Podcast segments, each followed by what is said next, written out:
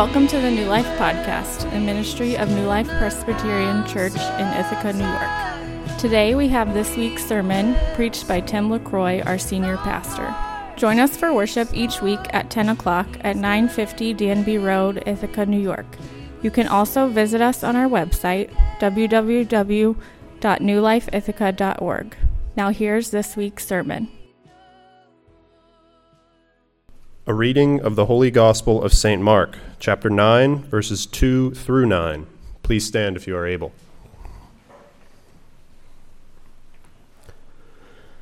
And after six days, Jesus took with him Peter and James and John, and led them up a high mountain by themselves. And he was transfigured before them, and his clothes became radiant, intensely white, as no one on earth could bleach them. And there appeared to them Elijah with Moses and they were talking with Jesus.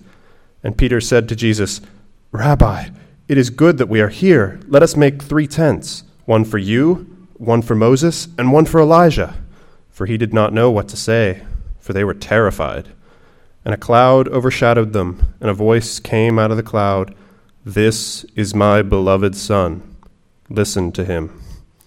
And suddenly, looking around, they no longer saw anyone with them, but Jesus only. And as they were coming down the mountain, he charged them to tell no one what they had seen until the Son of Man had risen from the dead. The Gospel of the Lord. You, this week is uh, Valentine's Day, as many of you know. And I'm sure that uh, I know that Valentine's isn't for everyone. Uh, not, not the least of all because not everyone has a significant other or, or basically don't like Valentine's Day, don't like the commercialization of it, etc., uh, etc. Et but I was reading an article in the New York Times this week, an opinion piece, and it, the, the writer of the article was saying we need more of Valentine's, not less. And in, the, in her article, she she, she remembered her childhood going to school and how they would, all the kids would have Valentines for everybody else in their class. Uh, my, my youngest daughter, uh, Lucy, was doing that this week. She's got uh, baby Yoda Valentines and she was uh, filling them out. Uh, and so, you know, basically every, the way it is these days, everybody in the class, if you want to send Valentines, you have to send them to everybody. I think they call them what do they call them? Friends something? Friends, friendship, friendship cards, something like that. But you have to send one to everybody in the class so nobody feels left out. That's the way they do it these days. Uh, I will tell you a little bit about how it was done in my day uh, a little bit later in, in the sermon. But what the article of this article was saying was that when she was a child and she received one of these Valentines, a, a, a note with an actual signature, maybe even a little message, it, it filled her with, with, with a feeling of self worth, right? Her, she felt, uh, she, she had a sense of self and a sense of uh, value and belonging that someone would write her a Valentine. And she r- looks back on that fondly as getting messages, handwritten notes from all of her classmates as being something very meaningful. And so, what this person was saying was that we actually need more of this in our lives. Not necessarily, you know, Valentines from a, a lover or a, someone that were, were a significant other, but Valentines of, from all kinds of people that would express affection and, and appreciation and friendship. She was making the argument that basically we need to go back to snail mail, you know. Uh, actually receiving something thoughtfully written with a physical uh, representation of a person in, in the form of their handwriting from a pen is deeply meaningful and it gives a person a sense of their own worth and their own value in someone else's eyes. So she was saying we actually need more Valentines, not less. In the text today, we have a, a Valentine of sorts. We have a moment where a very personal message is given to someone who is deeply loved. We have a moment where this message is, is, has, uh, communicates deep meaning uh, to the person that receives it and gives them the gives them the, the sustenance that this person needs in order to go through a very, very trying time. The text we have read this morning is from Mark 9, verses 2 through 9. It details the story of the Transfiguration, which is a very mysterious uh, event. It's, a, it's an often, uh, I won't say misunderstood, because I don't think oftentimes we even know what to do with this. What do we do with this? Uh, you may have heard that the Transfiguration illustrates the divinity of Christ, and I guess it does that, although I, I, I guess it doesn't necessarily have to do that, but oftentimes it is said. But what is the purpose of this text in the story of Mark and Luke and Matthew who detail it? In the context of Mark, what we find is this transfiguration comes in the, the larger section of about three chapters that are leading up to the final week of Jesus' life. Chapter 11 of Mark is the triumphal entry on Palm Sunday, which is the Sunday before the Friday when he was crucified. And these three chapters, 8, 9, and 10, sort of serve as a prelude to that pivotal moment in Jesus' life. Three times in these three chapters, Jesus predicts his death and resurrection. The first time happens in chapter 8, the, the, immediate passage right before the one we read today, the very last section of, of chapter 8. Jesus foretells his death and resurrection.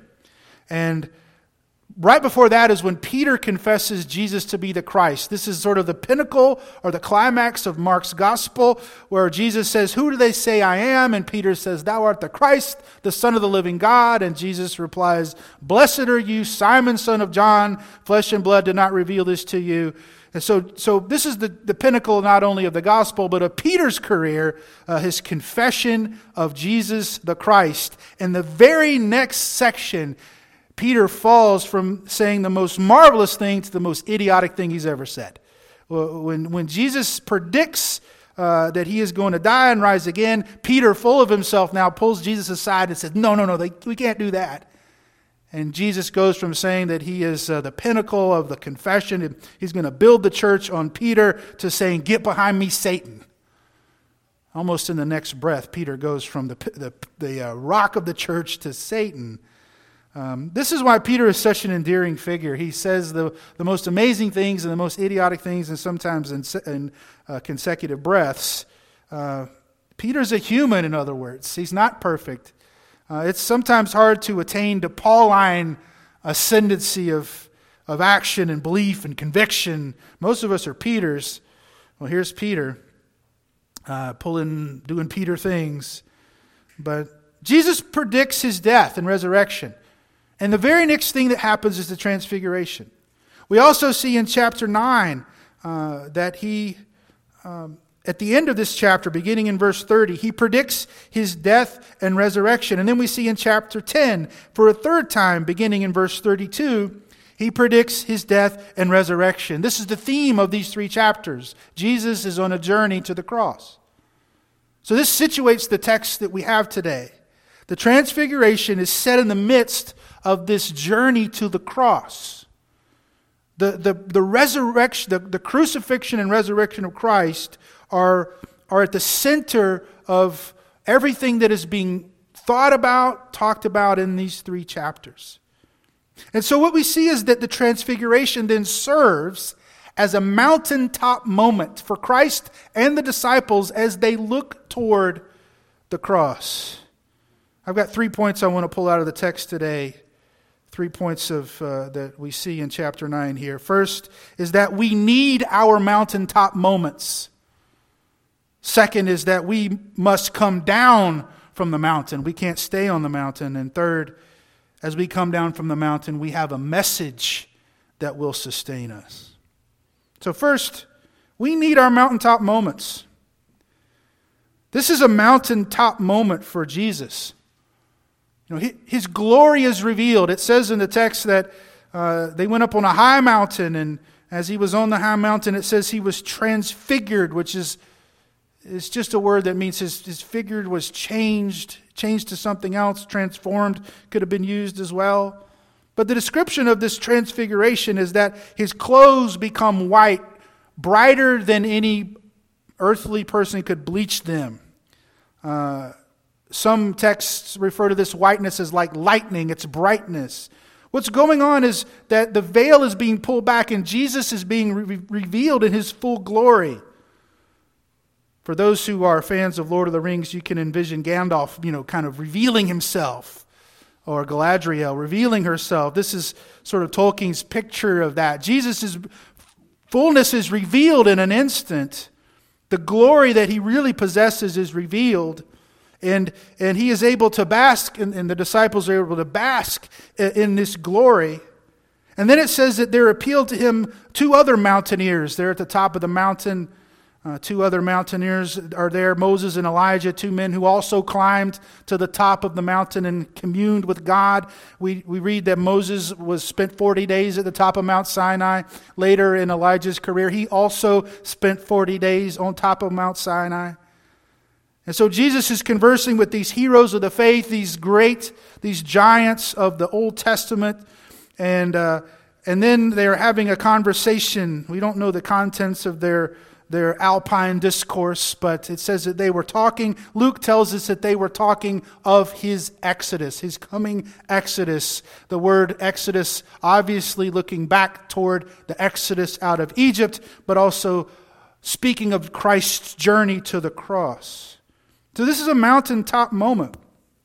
Appearing with Moses and Elijah, having his full glory revealed.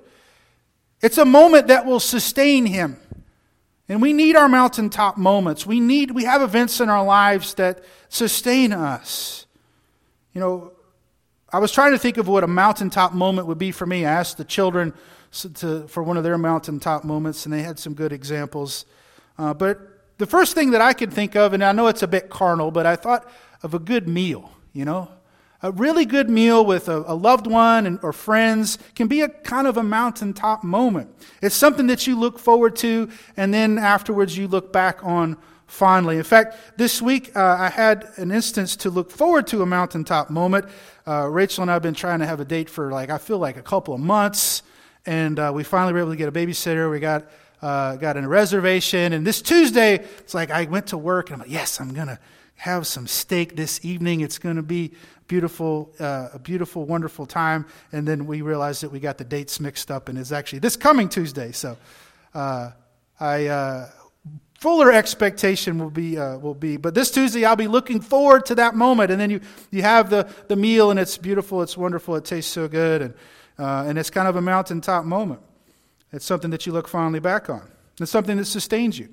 You know, I can't help but give a sports uh, analogy because today is the high holy day of our American culture. The Super Bowl is this evening.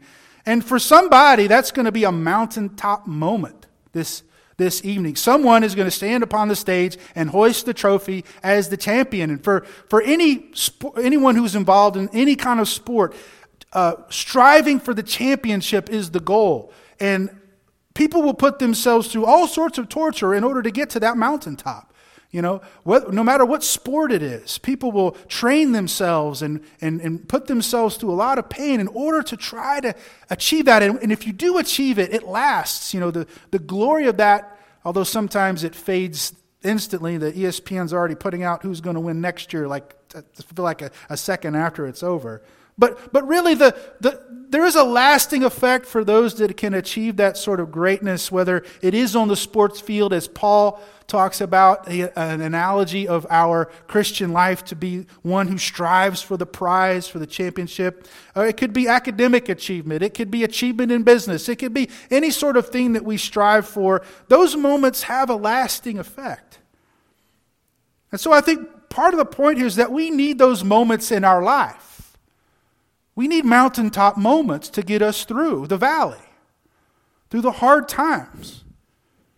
And, and, and the fact that we have these mountaintop moments, whether it's a good meal or whether it's an achievement in our career or whatever uh, that we're trying to do, it's a picture of the reality, the heavenly reality, that, that we have mountaintop moments that God gives to us.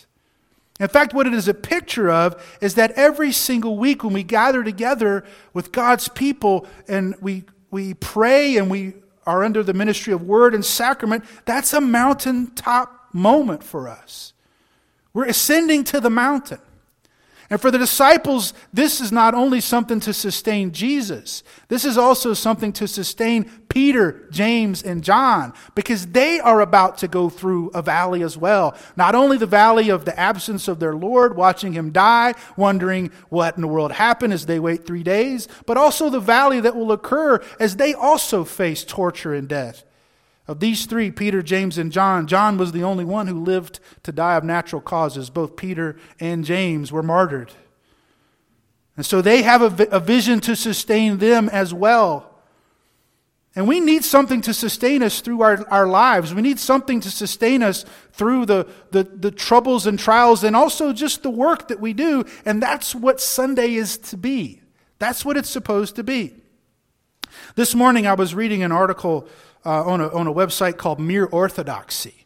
Uh, it's, it's, a, it's, a, it's a good website. They've got good articles. They, uh, a few years ago, they, they published one of my little essays on prayer, uh, and I recommend it to you. But I was reading this essay this morning, and the, the thesis was, was, was that we are moving basically from what he called a Joseph moment in our culture to a Moses moment. And what he meant by that was there, uh, there are Joseph moments, and if you go back to the story of Joseph in the book of Gen- Joseph in the book of Genesis, you know, he, he had favor with the Egyptians.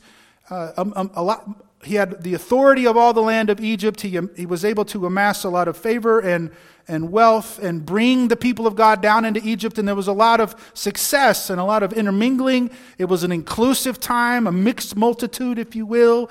And, uh, and, the, and, the, and the spirit of inclusion caused them to grow. That's a Joseph moment. But then, as, as time went on, things shifted. Of course, the Egyptians be- began to be wary of them and began to persecute them. And there needed to be a Moses moment, which is an Exodus moment where Moses had to lead the people out of Egypt, which now had become their land of slavery, unto the holy mountain where they would receive the word of God, which is uh, how to be holy before him. And so, what the, the author was arguing, and I'm still sitting with this uh, thesis and uh, and, and kind of thinking about the implications of it. But what the author was arguing is that the, the, the, late 20th century was a Joseph moment for Christianity in America. You know, we had Billy Graham, the Crusades. There were many, uh, many organizations like Campus Crusade, uh, Young Life, and others where, where, the, where Christianity came to an ascendancy, also politically and, and so forth. Um, big, big evangelical churches came about, what we now call Big Eva. You know, these very inclusive, seeker sensitive uh, mega churches. And, and, and it, was a, it was a moment of inclusivity and growth. And, and some people have referred to this as the, the, uh, the, the neutral moment, the, the way that Christianity had favor with the culture, uh, and, and the positive moment. Uh, there's all sorts of cultural analyses that you can read these days. But what he was arguing is that we're now moving to a Moses kind of moment in our culture, where the emphasis, uh, it, it, it doesn't change the emphasis on inclusivity. It obviously still exists. When Moses took the people of God out of Egypt, it was a mixed multitude. But why did the Egyptians come with Moses, the ones that came as he left? It was because they were leaving Egypt. And so, what this person was arguing is, is this next phase he thinks of the life of Christianity in our society will be more of one that emphasizes distinctions of Christianity and emphasizes holiness, emphasizes churchy stuff. In other words, we don't need less of Valentine's, we need more of it. And what does it mean to have more of Valentine's in this context? It means that we don't try to uh, apologize for the things of Christianity that are Christian, we really lean into them. Uh, we lean into the Christian things, the Christianity, the churchy stuff that we, uh, that we have as a part of our faith. And if you've ever been a part of an evangelical church in the late 20th century, even up until the present day, there seems to be a lot of apologizing for what Christianity is, you know. And, uh, and, I, and I participated in that as well. This fits with a study that came out called The Great Dechurching, which talks about how there's many people who aren't going to church anymore. Uh, and, and, and if they're going to be drawn back, they say it won't be drawn back by shallow Christianity, but what they want is a deep Christianity. They want something that actually looks Christian and feels Christian, that actually is distinct from the world around us. This sort of fits with this moment of transfiguration. We have a moment where the glory of Christ is revealed.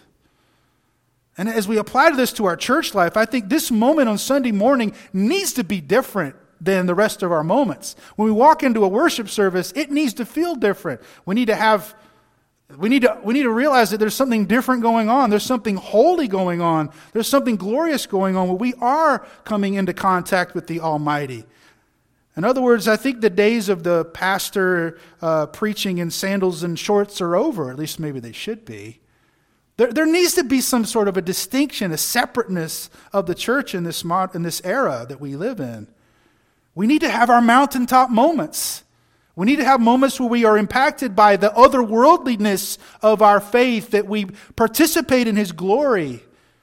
And although we don't have a church with traditional architecture, I do think we can create that kind of a feeling with our liturgy and our music and our approach to the Lord's table. We need the mountaintop. Secondly, we do need the mountaintop, but we also need to come down from the mountain. This is what, this is what Peter is sort of wrestling with. He obviously understands this is a great moment. This is a mountaintop moment. And his response, and I love how Mark, you know, Mark was written with the influence of Peter. You might, you might call this the Gospel of Peter. So it has this self deprecating nature to it, where, where Mark says, you know, Peter said this, the other Gospels don't remark because Peter didn't know what else to say. Like he didn't know what to say. So he just said something. It reminds me of Liz Lemon saying, I want to go to there, if you ever, if you ever followed uh, 30 Rock. I want to go to there. I just want to stay here. Let's build some tents and live. That's a silly, silly sort of thing to say. But he just wants to stay. He understands it's a mountaintop moment, but the, the point is that we can't stay. We're, we can't stay in the mountaintop moment. And at least not yet. There will be a day when we can stay in the mountaintop moment, but as human beings, we are called to come down from the mountain, having received from the fullness of God from His hand, to come down from the mountain and do our work, to do the things that God has called us to do. We come down from the mountain with a message with a vision to sustain us, and we go and do the work that we're called to do. We go through the valleys of our lives, and then we come back to the mountain to get refreshed and renewed. Our calling is to, to work. Our calling is to, to take the stuff of this world and make it, make it better, make it more glorious, to undo the curse as far as we are able. Work is not a result of the fall. We read in Genesis chapter 2 that, the, that Adam and Eve were to go to the Garden of Eden for their mountaintop moment, but then they were to go out, and Eden was on a plateau on the top of a mountain, basically. They were to go out from Eden into the land surrounding and, and do the work, have dominion over the things around them. We are told that the gold of Havilah was good. The raw materials of this universe are good and work is good, and we are called to go down from the mountain and do the work that God has prepared for us. And that's a part of how we live our lives. But we do need to go back up to the mountain and, and receive refreshment and renewal, and then leave the mountain and go out and do the things that God has called us to do. We are not able really to stay on the mountain. It's not good for us to stay on the mountain. This is essentially what addiction is, isn't it? Addictions are an attempt to stay on top of the mountain. They're like Peter saying, let's build some tents and stay here. We can deeply empathize with people who just want to stay in those moments but it's not good for us to do so. We are called to go down and we are called to do our work. We're called to uh, pursue our callings as children of God. The third thing we see is that as we go down, we come with a message to sustain us. We come with a Valentine, essentially. It says that after Peter said this, in verse 6, for he did not know what else to, to say. It says in verse 7, a, a cloud overshadowed them. This is not any cloud, this is the glory cloud. This is the, the pillar of fire uh, by night and the cloud by day that, that, that signifies and represents the presence of God. The, the cloud that filled the temple is what is overshadowing them in this moment. The presence of the Almighty. And as this cloud overshadowed them, the glory of God is sort of pressing them down and, and overwhelming them. And as the glory cloud comes over them, there is a voice that is spoken out of heaven and says, This is my beloved Son. This is the Father's Valentine to his Son. This is the message that he gives to him I love you. Jesus needs a message to sustain him. He comes down from the mountain not only with this experience, but also with a message, with, his, with the Word of God that affirms who He is. As Christ will go to the cross, and the Father turns His face away, and He cries out, My God, my God, why have you forsaken me? This word, I love you, is what will sustain Him all the way to the end. As Jesus Christ faced the, the horror of the cross, not only the physical torture, but, but suffering the wrath for all the sins of the world. This word that he is loved by his Father will sustain him through it all. This is a message to sustain him. And this is a message that we also need to hear. You need to hear, because this is not just given to Jesus, this is a message for the disciples. We know because it says, listen to him. It doesn't say, I hope people listen to you. This is a, a, a, a statement that the apostles hear. Listen to him.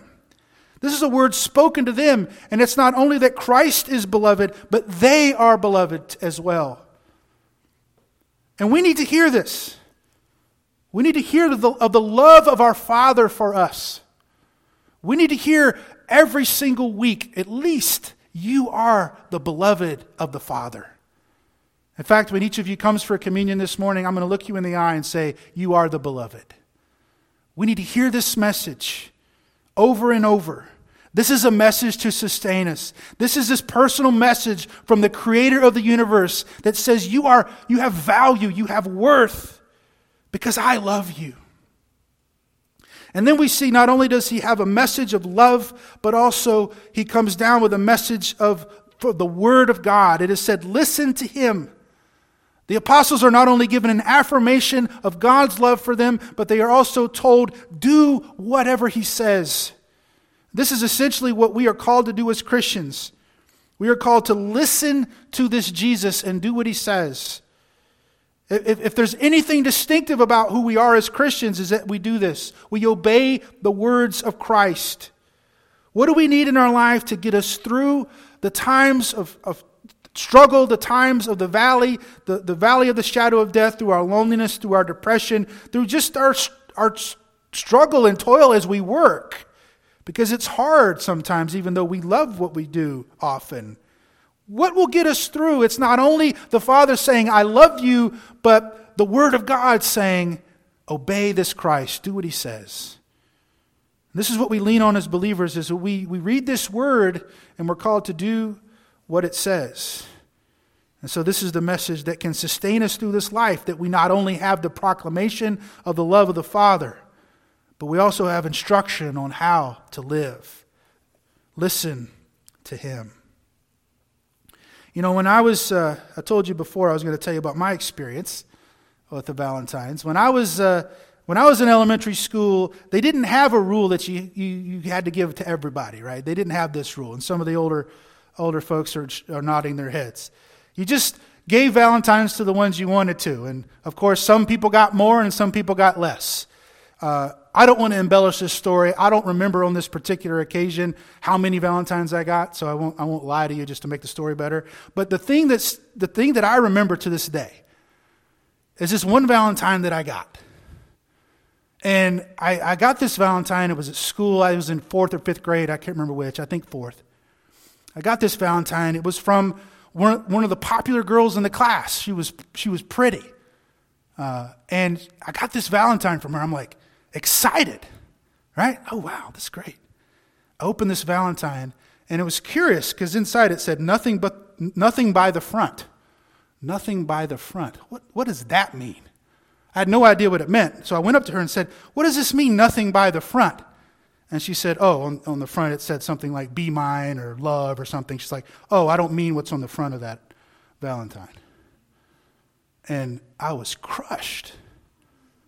You know? And I, I, you know, to this day, that's what I remember about school Valentines. Is uh, that I got this one from somebody that uh, did not communicate a message of love and inclusion. You know, the reality is that we face messages like this all day long. Right? We face messages that tell us lies. Like you're not loved.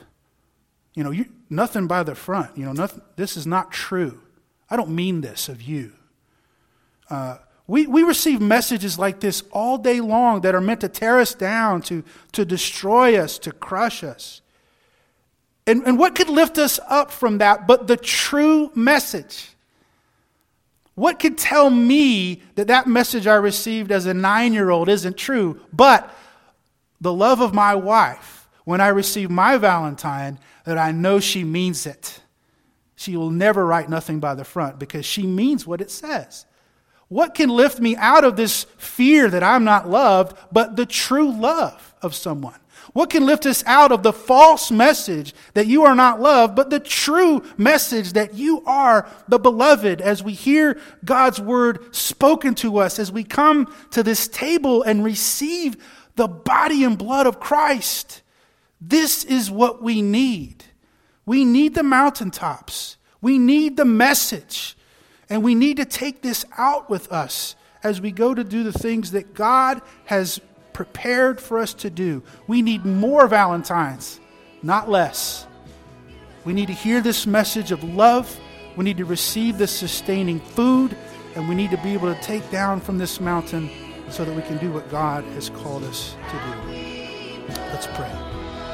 Thank you for listening to this week's podcast. Please rate and review us on your podcast service and share with anyone who may be interested. The intro and outro music for the New Life podcast is provided by Sandra McCracken with her permission. Please visit her website at sandramccracken.com. We'll see you next week.